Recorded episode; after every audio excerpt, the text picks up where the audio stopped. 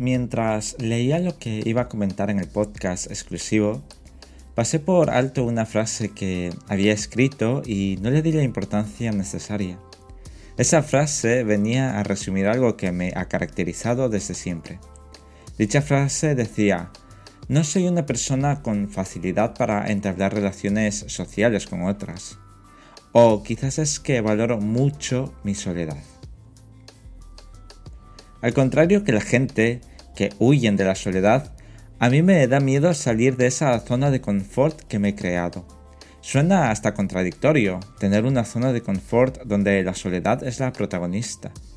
No sé si fue un mecanismo de protección o es que me fui convenciendo de que la soledad no es una sensación negativa. No tengo una respuesta cierta, pero sí que he aprendido a tratar a la soledad como una amiga inseparable. No tengo que buscarme planes desesperados para huir de un momento solo con mis pensamientos. No tengo que contraprogramar absolutamente nada para cuadrar mi agenda con la de los demás.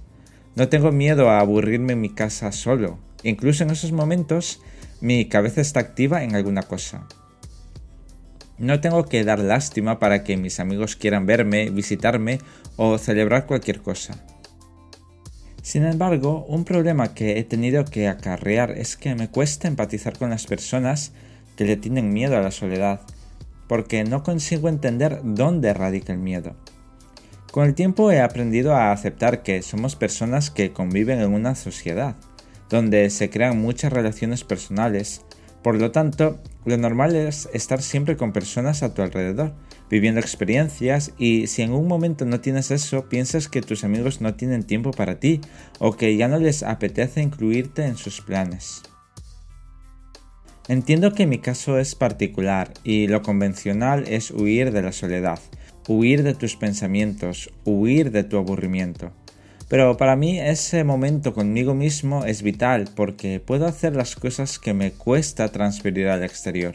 En mi soledad creo que soy tal cual me veo y tal cual quiero ser. Con esto queda claro que no soy una persona convencional y que tengo una vida un tanto singular, gracias a mi amiga la soledad.